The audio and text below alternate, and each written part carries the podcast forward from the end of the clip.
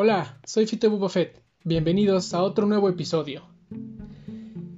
¿Qué tal, gente? Muy buen día. ¿Qué tal están? Estamos una semana más en este podcast de Cine Café y Videojuegos. Yo soy Fito Bubafet. Eh, muchísimas gracias, estoy muy bien. Gracias por preguntar. Y bueno, vamos a empezar con el tema que nos acontece el día de hoy, aprovechando que estamos en octubre, lo que se suele llamar el mes del miedo en, los medios de entretenimiento. Y hoy vamos a hablar sobre un personaje muy interesante que ha estado entre nosotros toda la vida y no, no son los aliens, sino que son los mismísimos zombies. ¿En qué? Bueno, pues en este episodio vamos a hablar un poco sobre los zombies en los videojuegos. Vamos a repasar un poquito, solo un poquito, la historia de estos interesantes personajes que, siendo sincero, a mí me encantan muchísimo. De mis favoritos son eh, el Call of Duty Zombies, pero de la saga Black Ops, de la primera. El primer Black Ops que salió, eh, yo soy muy fan de esos zombies y además de su soundtrack, de sus canciones que fueron grabadas por Kevin Sherwood, cantadas por Elena Sigman y una artista eh, mexicana una compositora mexicana llamada eh, Maluca, que también participó en estas, eh, en, estas canciones de los zombies de Call of Duty Black Ops eh, de su primera entrega. Y pues bueno, vamos a entrar rápidamente en este tema que es bastante interesante y a mí me gustó muchísimo investigarlo y traerlo para aquí ustedes es, es, es, es genialísimo. La historia de amor entre el videojuego y el zombie comenzó en los años 90 momento en el que comenzó a zombificarse el medio, con grandes clásicos como Wolfenstein en 3D eh, de 1992 o Doom del 93, que introdujeron zombies en algunos de sus niveles. Y es que a lo largo de toda la década hubo una explosión paralela e influyente de títulos protagonizados por este tipo de criaturas popularizadas gracias a la saga de George R. Romero, La Noche de los Muertos Vivientes, que se escribió, bueno, que se publicó en 1968. Eh, también, bueno, eh, cabe mencionar a Creepshow, El Festín del Terror de 1982, El Día de los Muertos del 85, y claro, La Noche de los Muertos Vivientes de 1990, entre otros muchísimos más. Eh, y bueno, La Noche de los Muertos Vivientes del 68 fue la película que dio comienzo a esta figura del zombie tal y como la entendemos hoy, hoy en día. Este zombie lento y moribundo que camina lento, que a pesar de que no puede ganarte en una carrera de 100 metros, pues generaba bastante miedo en su tiempo, ¿no? Y bueno, la popularidad ascendente de este monstruo dentro de la cultura de masas tuvo, como no podía ser de otra manera, su eco en el medio del videojuego. Durante la década de 1980 aparecieron en las pantallas de los sistemas de juego y los ordenadores personales, los PC, eh, títulos como Quicksilver Zombie Zombie eh, del 82, The Evil Dead, Ghost and Goblins o zombie, así como lo escuchan. Sin embargo, ninguno de ellos eh, lograron alcanzar la posición de popularidad necesaria para ser reproducido y adaptado con regularidad, salvo Ghost of Goblins, aunque en este la figura del zombie era secundaria. Tendrían que pasar varios años hasta que vieran la luz los dos títulos llamados a cambiar la popularidad de la figura del zombie en el videojuego. El primero de ellos, claro, cómo no, fue Resident Evil de 1996 y el segundo The House of the Dead. Yo me acuerdo muy bien eh, cuando no jugué Resident Evil y, no estoy seguro si fue Resident Evil 1 o el 2, pero creo que fue el 2. Pero así como lo oyen, me, me, acuerdo cuando no jugué Resident Evil. ¿Por qué? Bueno, pues les cuento, yo estaba en una fiesta en mi casa, creo que era mi cumpleaños, si no mal recuerdo. Y tenía este amigo que también era aficionado de los videojuegos. Yo tenía PlayStation, el PlayStation original, el primer PlayStation. Y él trajo eh, consigo a la fiesta el, el juego de Resident Evil. Y me dice, bueno, estaba muy chiquito yo en ese tiempo. Y me dice, vamos a jugarlo. Y bueno, subimos a mi cuarto, conecté el PlayStation metimos el disco y empezamos a, jugar. Bueno, les repito, estaba muy, muy chico en ese tiempo. Yo era bastante nuevo en este mundo de juegos, que ya lo había experimentado, pero eran juegos muy, muy familiares, muy tranquilos. Este era el primer juego con un tono más oscuro que, que, había visto en la vida.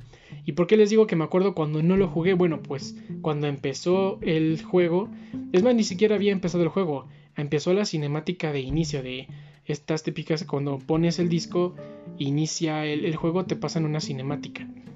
Bueno, pues me asusté bastante con esta cinemática, porque aparecieron los zombies y aunque no eran gráficos demasiado realistas, por no decir nada realistas, sí me asusté bastante y decidí ya no jugarlo, ni siquiera toqué el control cuando dije no, no quiero jugar esto, me asusta mucho.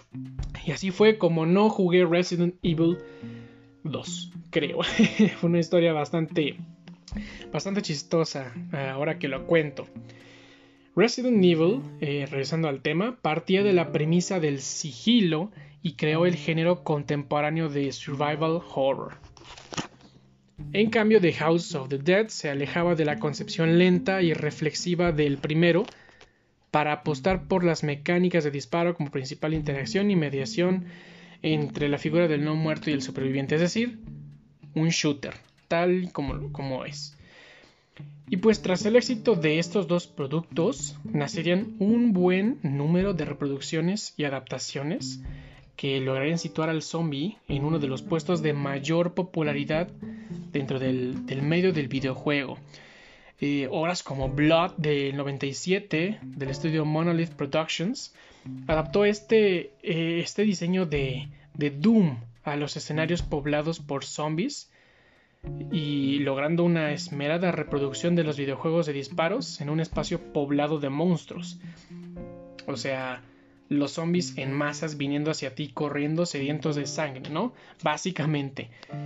Y a medida que pasaba la década y pasaban los primeros años del siglo XXI, el zombie comenzó a aparecer cada vez más eh, en más juegos, como por ejemplo la saga Call of Duty, como lo que les decía, o en las expansiones de eh, títulos como Red Dead Redemption eh, del 2010. Eh, así es, este, estos zombies han estado en los videojuegos prácticamente desde sus inicios y fue una decisión bastante acertada. Poco no da mucho pie para una buena historia o para incluso un rato divertido tener zombies de por medio en un videojuego.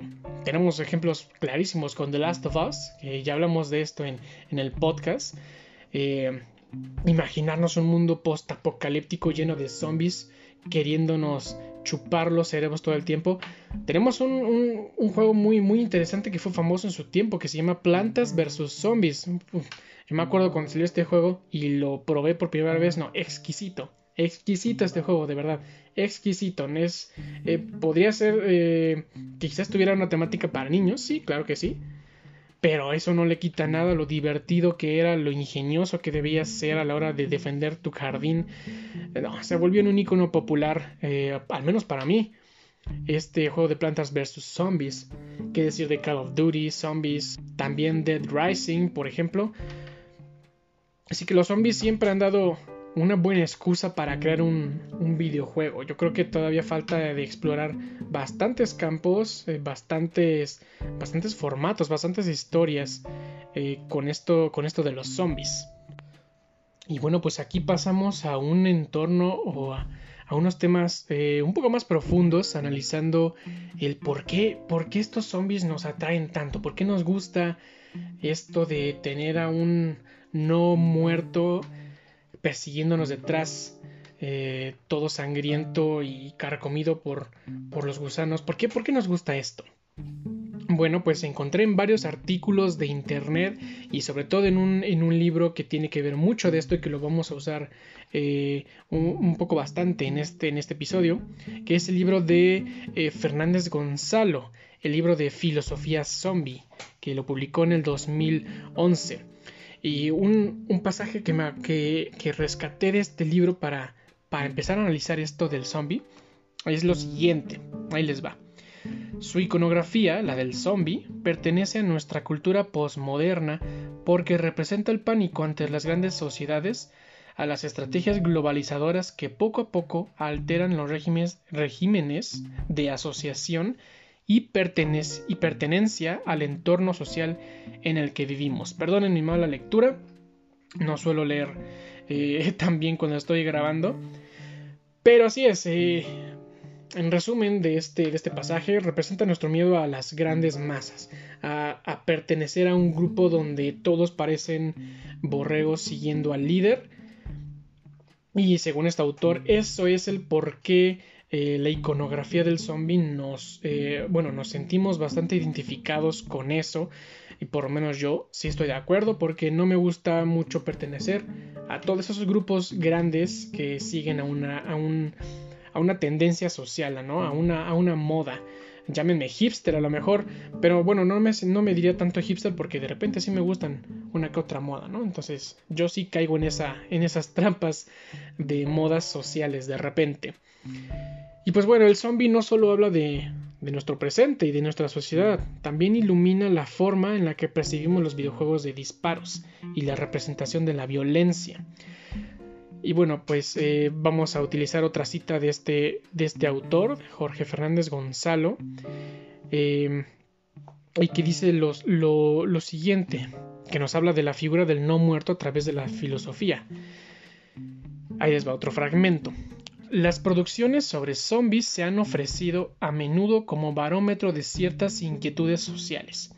Películas, series televisivas, videojuegos, cómics y hasta pasacalles o zombie walks animan el circo mediático y las prácticas de lo transcultural, punk o antisistema desde una perspectiva lúdica al mismo tiempo que turbadora.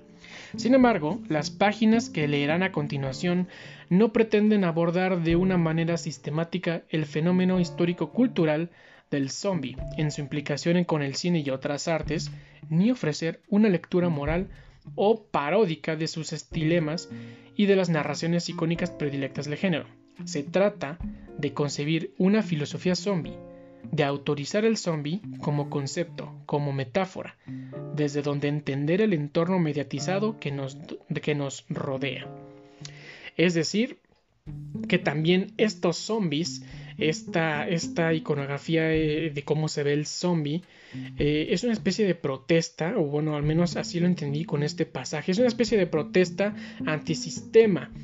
Eh, porque, bueno, analizando al zombie es, es, es es un cuerpo que sigue caminando por sí solo, que ya no tiene vida, pero está todo el tiempo enojado, está todo el tiempo eh, con esta agresividad y al menor, al menor movimiento su primer instinto es atacar y devorar y, devorar en masa además triturar morder desgarrar es como una especie de protesta contra pues el sistema no el sistema que todos conocemos como eh, el capitalista o contra los gobiernos, etcétera, etcétera.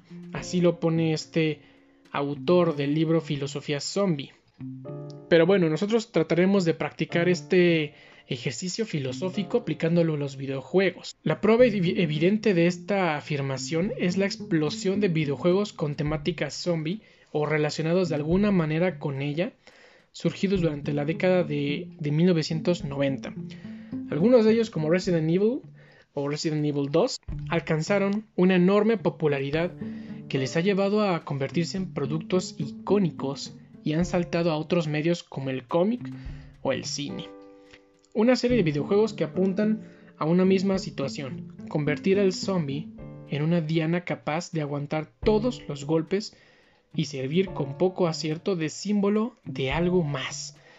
Más allá de su apariencia, los personajes no protagonistas de los videojuegos de disparos también se configuran como zombies. En videojuegos como Wolfenstein 3D o Doom, los enemigos deambulaban por pasillos y estancias de cada uno de los escenarios sin un motivo claro. Era irracional. No tienen necesidades cotidianas, no comen, no beben, no eliminan residuos. Tan solo pasean esperando al enemigo, al personaje protagonista para acabar con su vida. Su vida carece de motivo y sus actos de agencia tan solo cobran vida cuando se encuentran con el personaje protagonista. Así que esta zombificación de los enemigos permite al jugador a través del control del protagonista, acabar con ellos. Pues no son seres humanos, no comen, no beben, tan solo pasean así irracionalmente con la intención de acabar con la vida del personaje, que es controlado por el usuario. Y al acabar con ellos, no estamos acabando con la vida de un ser humano, sino con la de un zombie, un no muerto, para, para ponerlo de otra forma. Y así que esta idea también nos lleva, eh, bueno, yo lo llamo como, como una manera de, de excusa para las compañías de entretenimiento de usar la ultraviolencia, esta agresividad, esta, estas, estas escenas sanguinarias exageradas, demasiado exageradas, eh, bueno, ponen como excusa a los zombies, porque como les decía, eh, no están matando a un ser humano, sino que están matando a un no muerto. Así que la conciencia queda limpia en todos estos, estos, estas compañías de entretenimiento, porque no estás desgarrando a un ser humano pobre pidiendo ayuda, sino que estás ah, destrozando a un zombie que no sabe ni lo que está pasando con su vida. Así que esto encubre las causas y consecuencias del disparo y la muerte. No permite reflexionar sobre los efectos de la violencia, sobre la vida o sobre la muerte, porque nada de ello está en juego aquí los enemigos que el jugador encuentra por el espacio virtual creado y diseñado para él nacen muertos. No poseen ni identidad ni nombre y se repiten constantemente siguiendo una, limitada serie de, de patrones. Y no son únicos. Y podemos acabar con ellos sin pensar en las consecuencias de nuestros actos. La conciencia limpia. El disparo y el arma pues ocupan toda la imagen de la pantalla y no nos permite reflexionar sobre aquello que está sucediendo detrás de ellas. El contexto se reduce a apuntar y disparar. Y podemos apreciarlo en, en Wolfenstein The Old Blood eh, de 2017, por cierto, muy buen juego, quizás algún día hablemos de ello, de, este juego. Bastante, bastante buen juego. Surgió Wolfenstein con maestría. Y pues bueno, en, Wolfenstein The Old Blood tenemos, eh, por supuesto, a los zombies nazi. Y como decía, no nos preocupamos por un contexto en general, sino que nuestro pensamiento solo está en apuntar y disparar y asesinar cuantos zombies vengan antes de que tú termines eh, muerto. Y bueno, esto confirma la, sentencia de, este autor Fernández Gonzalo, del que hemos estado hablando, que dice, el zombie una vez que se alía explícitamente con el consumismo, puede llegar a producir mensajes contradictorios, resueltos exclusivamente mediante una interpretación irónica de la campaña en cuestión. Frente a obras canónicas del cine o de los videojuegos en donde la crítica hacia los dispositivos y prácticas de hiperconsumismo es mucho más velada, a menudo poco efectiva entre tanta víscera y sangre desparramándose. ¿Y qué quiere decir con esto? Bueno, según yo, este autor se refiere al consumismo como pues eh, lo que decíamos en anteriores podcasts, este eye candy o taco de ojo que utilizan eh, sexualizando a, a, los actores, pues en los videojuegos este es un tipo de eye candy para, para, los, para, los, para los usuarios, porque como el zombie es una excusa para usar la ultraviolencia, eh, el gore vende, la violencia vende, la sangre vende. Entonces, eh, pues las compañías de videojuegos y de cine y de entretenimiento en general usan este recurso a menudo del zombie para, para vender, para, para que la gente consuma su producto. Y pues en juegos como Wolfenstein, Call of Duty, Resident Evil vemos que esta violencia exagerada pues hija la gente. Sí es eh, casi casi que es un recurso que no puede faltar cuando haces una historia de zombies. Tiene que haber sangre a montones, desmembramientos. Eh, tengo aquí frente a mí eh, una imagen de, de, Wolfenstein, The Old Blood, en donde pues bueno, puedo apreciar cómo toda la pantalla está repleta en una suerte de horror digital de, de zombies del arma del personaje protagonista y su disparo, representado en un, en aura de, fuego, es decir, ese chispazo que sale del, cañón del arma. Un zombie, también este, está en esta imagen, eh, aparece revestido de símbolos alemanes que no son no manifiestos sino sugerentes. Obviamente estamos conscientes qué es lo que representan estos símbolos alemanes. Y pues este soldado está maltratado hasta más allá de la muerte con un trozo de madera que entra por su boca y sale por su sien. Una imagen que no nos permite vislumbrar más allá de la ultraviolencia representada en ella. Una ultraviolencia llevada más allá por el mero hecho de estar representada sobre la figura del zombie. Eh, un juego de quimeras y sombras para tratar de evitar implantar esta misma imagen en la realidad. O sea, un ser humano empalado. Un ser humano en la vida real, eh, bueno, o a lo mejor no en la vida real, sino eh, un ser humano representado en el videojuego, eh, maltratado de esta forma. Entonces es una imagen que nos llevaría a plantearnos otra serie de reflexiones alejadas del espectáculo y que otros artistas como Goya o más recientemente Jacques Tardy han incluido en sus distintas eh, obras. También te preparé otra imagen. Quizás no es el mejor recurso que estoy usando en este podcast porque tiene que ver con imágenes y yo se las tengo que describir y si fallo en esto, pues lo siento mucho. no tenía nada más preparado para el podcast de día de hoy.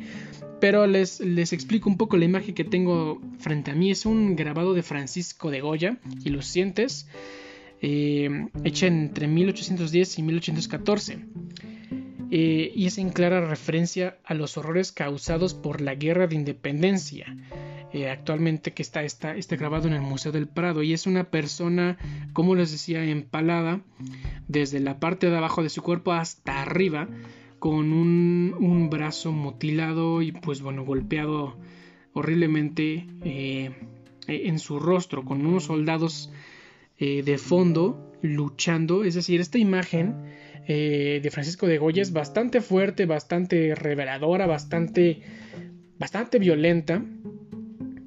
Y pónganse en perspectiva, si ustedes ven a un, eh, una representación de esto, si ustedes ven, búsquenla, búsquenla en Google, el grabado de Francisco de Goya y Lucientes. así pónganlo, van a ver esta, esta, esta imagen.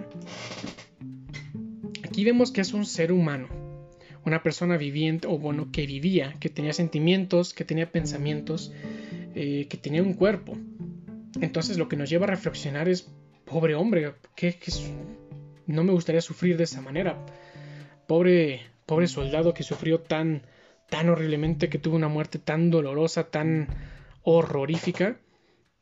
Y pues bueno, esto, esto a la gente no le gusta porque resulta muy perturbador.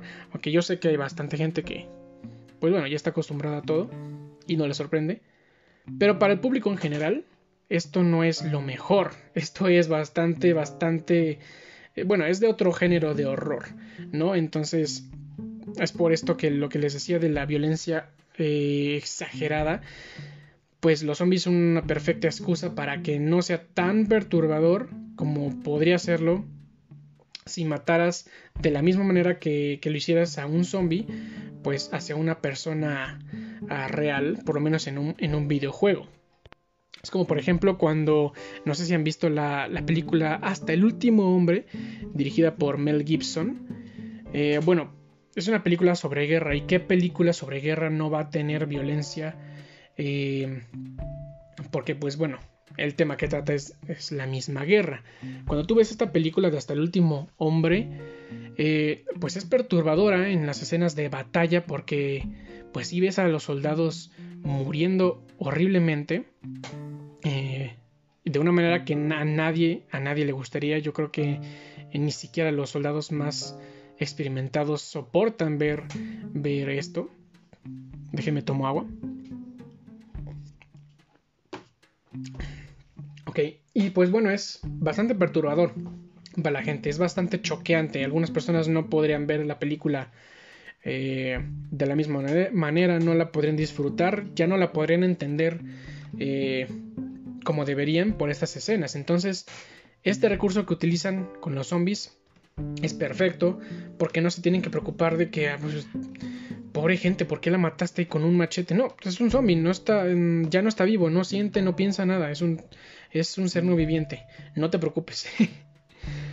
Pero bueno, esta, esta explosión de vísceras y dientes y sangre de los personajes este, nos hablan directamente de, de, pues, de varios horrores, ¿no? Y más aún si, tenemos en cuenta este, pues, pues el contexto en donde están, que son contextos reales, eh, contextos de guerra, contextos de, de violencia.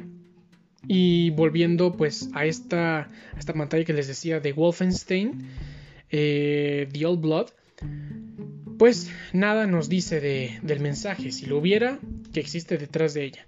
Entonces, eh, uno no siente culpa por matar a un, un mísero zombie.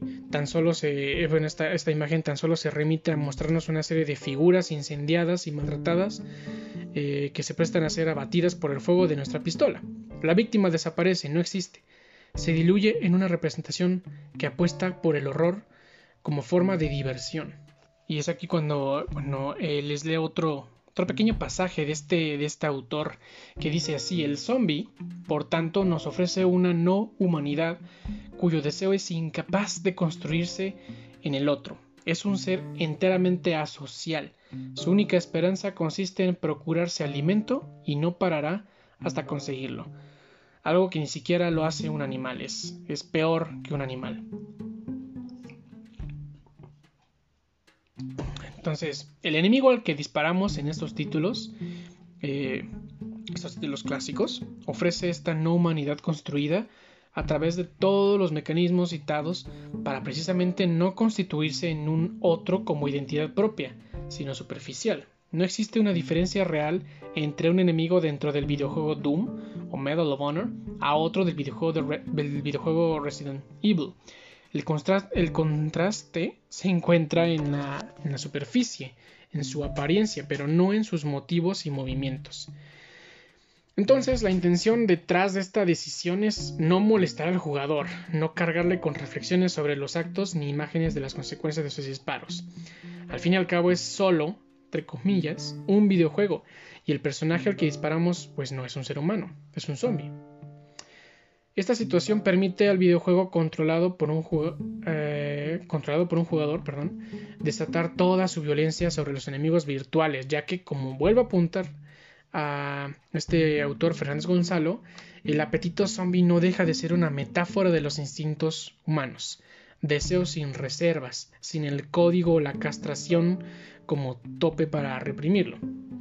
Esto es especialmente cierto en aquellos títulos donde los enemigos del videojuego son zombies, eh, como por ejemplo la saga que ya les mencionaba, Dead Rising, y especialmente su cuarta entrega, que salió en el 2016, es decir, este juego, Dead Rising 4, está hecho para desahogarte. Si tuviste un mal día en la oficina o en tu escuela, reprobaste el examen y estás muy enojado contigo mismo, agarras tu control, pones Dead Rising y empiezas a matar zombies eh, como si fuera pan caliente. Es un, dicho que tenemos aquí en México. De que las cosas se venden como pan caliente porque se venden rápido o se consumen rápido. Pues aquí también igual. En Dead Rising 4 eh, te aparecen hordas gigantes de zombies corriendo hacia ti. Y tú tienes la capacidad de crear un arma de la nada, de la chatarra, usar armas de fuego. Pero la intención es matar zombies a a todo lo que da, sin ton ni son, sin mirar a quién, sin pesarlo demasiado, empezar a golpear, empezar a machacar, eh, que es un poco, pues esta intención, ¿no? Esta, viéndolo un poco más allá, eh, esta intención de los videojuegos, o más bien de la industria del entretenimiento, es ofrecer al jugador o al usuario o al cliente una vía de escape, un tubo de escape de esta realidad, del mundo cotidiano, de de tus problemas personales, tus problemas profesionales. La intención es olvidarte un rato de todo esto, desestresarte, entrar a otro mundo totalmente diferente, totalmente fantasioso, totalmente eh, que es tuyo 100% y tú controlas las acciones, no como en el mundo real que todo se puede ir al traste después de que tomas una mala decisión y ya las cosas se fueron de tu control y no tienes nada más que hacer que eh, resignarte y, sufrir las consecuencias. Bueno, pues en este, en el videojuego, tú puedes controlar todo lo que pase, tomar tus decisiones y si afectan eh, de mala manera, lo único que tienes que hacer es volver a tu punto guardado o reiniciar el juego y todo vuelve a comenzar y lo haces correctamente, ¿no? Entonces, es un poco esta, esta este sentido de, de, lo que es el entretenimiento o incluso el arte. Ya no solo el entretenimiento, el arte también sirve como un tubo de escape para olvidarte de todo y centrarte en una pieza que, en la que tú te, te, asocias, ¿eh? ¿cómo se dice? Eh, con la que tú te identificas dependiendo al ánimo o de la situación en que te encuentres, ¿no? Es, es una parte bonita de toda esta industria del entretenimiento y el arte, ¿no? Que te permite, te permite liberarte de todo aquello que, te molesta. Sinceramente, creo que sí nos hemos dado cuenta en esta cuarentena que sin arte estaríamos locos. No, locos no. Lo siguiente, lo siguiente de locos. Porque ¿qué seríamos sin nuestras películas, nuestras series, nuestros juegos, nuestros libros? Por Dios, o sea, ¿qué seríamos sin, sin, sin entretenimiento, sin estos mundos fantásticos, eh, ficticios, ¿no? O sea, la verdad siento que este, en esta cuarentena, en este año, el arte tuvo un papel bastante importante en la población mundial. Y pues bueno, para poner un poco el contraste, eh, no sé si ustedes conocen o se acuerdan de un juego llamado Postal 2, eh, en donde es el perfecto ejemplo para mí de cómo eh, bueno, este juego les voy a platicar un poco. Si este, usa esta violencia ejercida contra el ser humano y trata de mostrarla como una consecuencia más de la alineación del ser humano en una sociedad occidental moderna. La banaliza hasta límites insospechados y la muestra cruda y mucho más real que otros títulos contemporáneos a, él de esta época.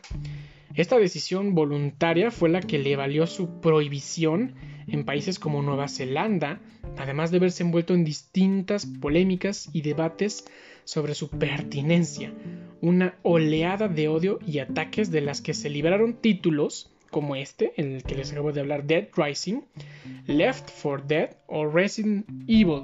En definitiva, como les decía, el zombie permite representar esta violencia exagerada sin miedo a la polémica. Eh, pues esto es posible gracias a la deshumanización. Como les digo, si todos los juegos eh, cambiaran los zombies por personas reales, ya no existirían los videojuegos posiblemente, porque es como eh, es, ahora sí demasiado, demasiado fuerte, demasiado ya eh, incorrecto moralmente este, eh, llegar a este punto de, de, representar esta violencia contra el ser humano. Pongan, vamos a ver un poquito como otro ejemplo. Vamos a poner este, este ejemplo clarísimo que algún día les quizás les grabaré este, esta reseña o mis reflexiones sobre la película. Eh, Joker, protagonizada por Joaquín Phoenix, es una película bastante cruda, digna del director Martin Scorsese, eh, donde vemos que se ejerce una violencia horrible hacia el ser humano.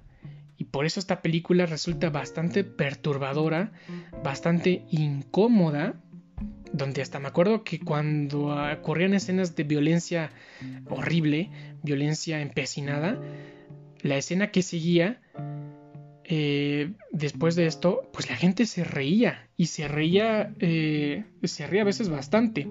Yo lo tomé como que la gente estaba demasiado incómoda después de ver estas escenas violentas ejercidas contra un ser humano y no sabía cómo reaccionar, si llorar, asustarse y entonces eh, es un mecanismo que tiene el cuerpo automático que es reírse. ¿Por qué? Por los nervios. Es decir, esta película sí pone nerviosa a la gente por el contexto que tiene. Este juego de Postal 2 eh, fue bastante polémico en su tiempo porque mata seres humanos de una manera horrible, descarnada. Y pues volvemos a lo que decía, la utilización de este recurso del zombie es la excusa perfecta para que un videojuego no caiga en estas polémicas horribles y en, esta, en estas, em, en estas prohibiciones, ¿no? Por, para, que su juego no se venda en los países, porque deshumanizas a, un zombie, no es, no es un humano, es alguien no vivo, no tiene, no tiene alma, entonces ya no caes en esta polémica y en esta en este ojo público de, mal visto, ¿no?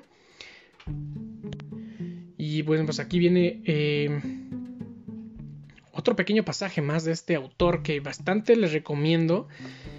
sinceramente yo no he leído el libro. Así se los digo, no he leído este, este libro que, yo creo que ya después de esto sí me lo voy a leer completo. Porque está bastante bueno, tiene unas, unas reflexiones bastante buenas. Eh, y bueno, pues aquí les va el pasaje. Con el zombie, la relación de interdependencia. Acabo de decir pasaje, creo que solo se dice pasaje cuando habla uno de Biblia, ¿no? Eh, lamento haber ofendido a, los católicos o cristianos si, si decía pasaje y, les reventaban las venas y empezaban a convulsionar. Lo siento, ya no diré pasaje, diré fragmento de texto. Pero bueno, ahí les va. Con el zombie la relación de interdependencia se ha igualado. Ya no mato a un prójimo, sino que lo, he reducido a algo que puedo asimilar. Unos despojos, unas vísceras, jirones de carne que se arrebatan, digo que se arrastran a por mí. Eh, y pues sí, es deshumanizar al zombie, ya no estás matando a un ser humano, no te sientes culpable. Bueno, pues eh, en videojuegos ambientados en escenarios como en escenarios reales, como Max Payne 3, eh, reflejan esta misma situación. El título de Rockstar de 2012 presenta una historia de venganza en torno al personaje de Max Payne, antiguo detective retirado. En ella el personaje protagonista, controlado por el jugador, paseará por Brasil, Panamá y Estados Unidos dejando un reguero de muertos a su paso difícil de calcular, pero mayor a las mil personas. Siempre escapa inmune. Todas las estructuras de control y vigilancia del Estado, frontera, cuerpos policiales o cuerpos militares son incapaces de detenerlo aun cuando la acción se desarrolla en algunos de los lugares más vigilados del planeta, el Canal de Panamá. Nada sucede, nada detiene a Payne. La acción perpetrada contra los enemigos zombificados o deshumanizados no llama la atención del Estado que permite salir airoso a Payne de cualquier situación e incluso viajar de un país a otro. El propio Payne tampoco se detiene a comer, beber o dormir eh, bueno, pues es una máquina bien engrasada cuyos ojos están puestos en el último objetivo, la muerte de todos sus contrarios de la manera más espectacular posible, como aparece en, este, en este videojuego. Los videojuegos estos de, de, disparos también presentan lugares donde las estructuras del Estado no operan ni tienen ninguna influencia en las decisiones o acciones del jugador. Los gobiernos no existen o se encuentran en una situación de caos absoluto.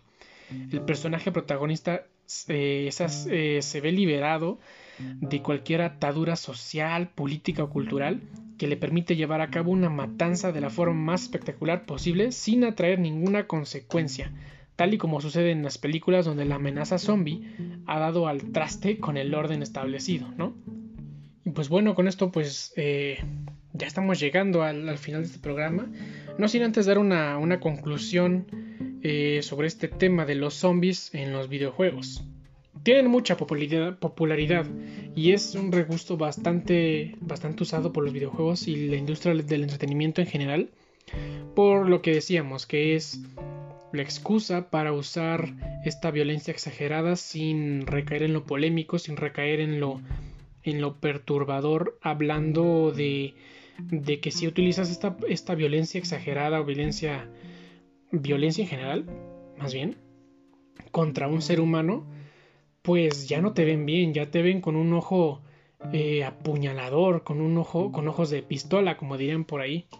Entonces, eh, también podemos concluir que el zombie nos encanta tanto porque es una especie de protesta contra el sistema. Es también una especie de desestrés para, para los que gustamos de este género de, escapar de nuestra rutina, de escapar de nuestro mundo que no nos gusta. Eh, y, yo creo que más de uno se ha imaginado a su a esa persona que le cae mal eh, convertida en un zombie y pues bueno hacer con él lo que lo que quiera no y aquí entra esta esta excusa de que bueno si tú te imaginas haciéndole cosas malas a una persona a un ser humano real pues hasta cierto punto te da un poco de, de, culpa, te da un poco de miedo y sabes que no está correcto, sabes que no es, eh, sabes que no es lo mejor que tú puedes hacer, pero si lo conviertes en un zombie, en una materia de carne sin alma, sin, sin vida más que instinto de comer y devorar y destrozar, ya no sientes esta culpa de usar esta violencia hacia, hacia, hacia esta persona que te cae mal porque ella es un zombie, ya está muerta, ya no puede estar peor, por decir algo. Sin duda alguna los zombies han estado presentes en nuestra cultura pop desde hace mucho tiempo. Eh, es un género que yo disfruto mucho, es de mis géneros favoritos, los zombies. Como les decía, mi juego favorito de zombies es el Black Ops, el primer Black Ops. Eh, Left 4 Dead 2 también me gustó bastante, bastante, bastante, bastante. Lo jugué muchas horas. Eh, pues bueno, es un género que todavía da mucho más de qué hablar. Eh, y mientras sigan poniendo zombies enfrente, pues seguiremos disparando. Mientras no sean personas normales que van caminando. No sé si se acuerdan de un, de un, juego que salió. No me acuerdo ni siquiera en qué año salió. Se llamó Hatred. este juego pues la premisa era bastante horrible y bastante polémica porque el, objetivo de este juego era disparar a las personas. Eh, y bueno, pues fue demasiado polémico, sobre todo en Estados Unidos, por este tema de, de, los tiroteos en escuelas públicas, porque el juego era justamente eso, un hombre que salía de su casa con una escopeta, pistolas y granadas y empezaba a matar a gente, ¿no? Es decir, este juego pues a mí yo ni siquiera lo jugué porque sí me perturbó bastante, no me gustó nada, la idea no me gustó nada, eh, la historia era vacía, ¿no? Es decir, un juego que para mí pues mm, está de más, ¿no? Es decir, qué necesidad de, de, de, hacer este tipo de juegos. Entonces yo no jugué eso, eh, yo lo obvié, lo, lo, lo ignoré bastante.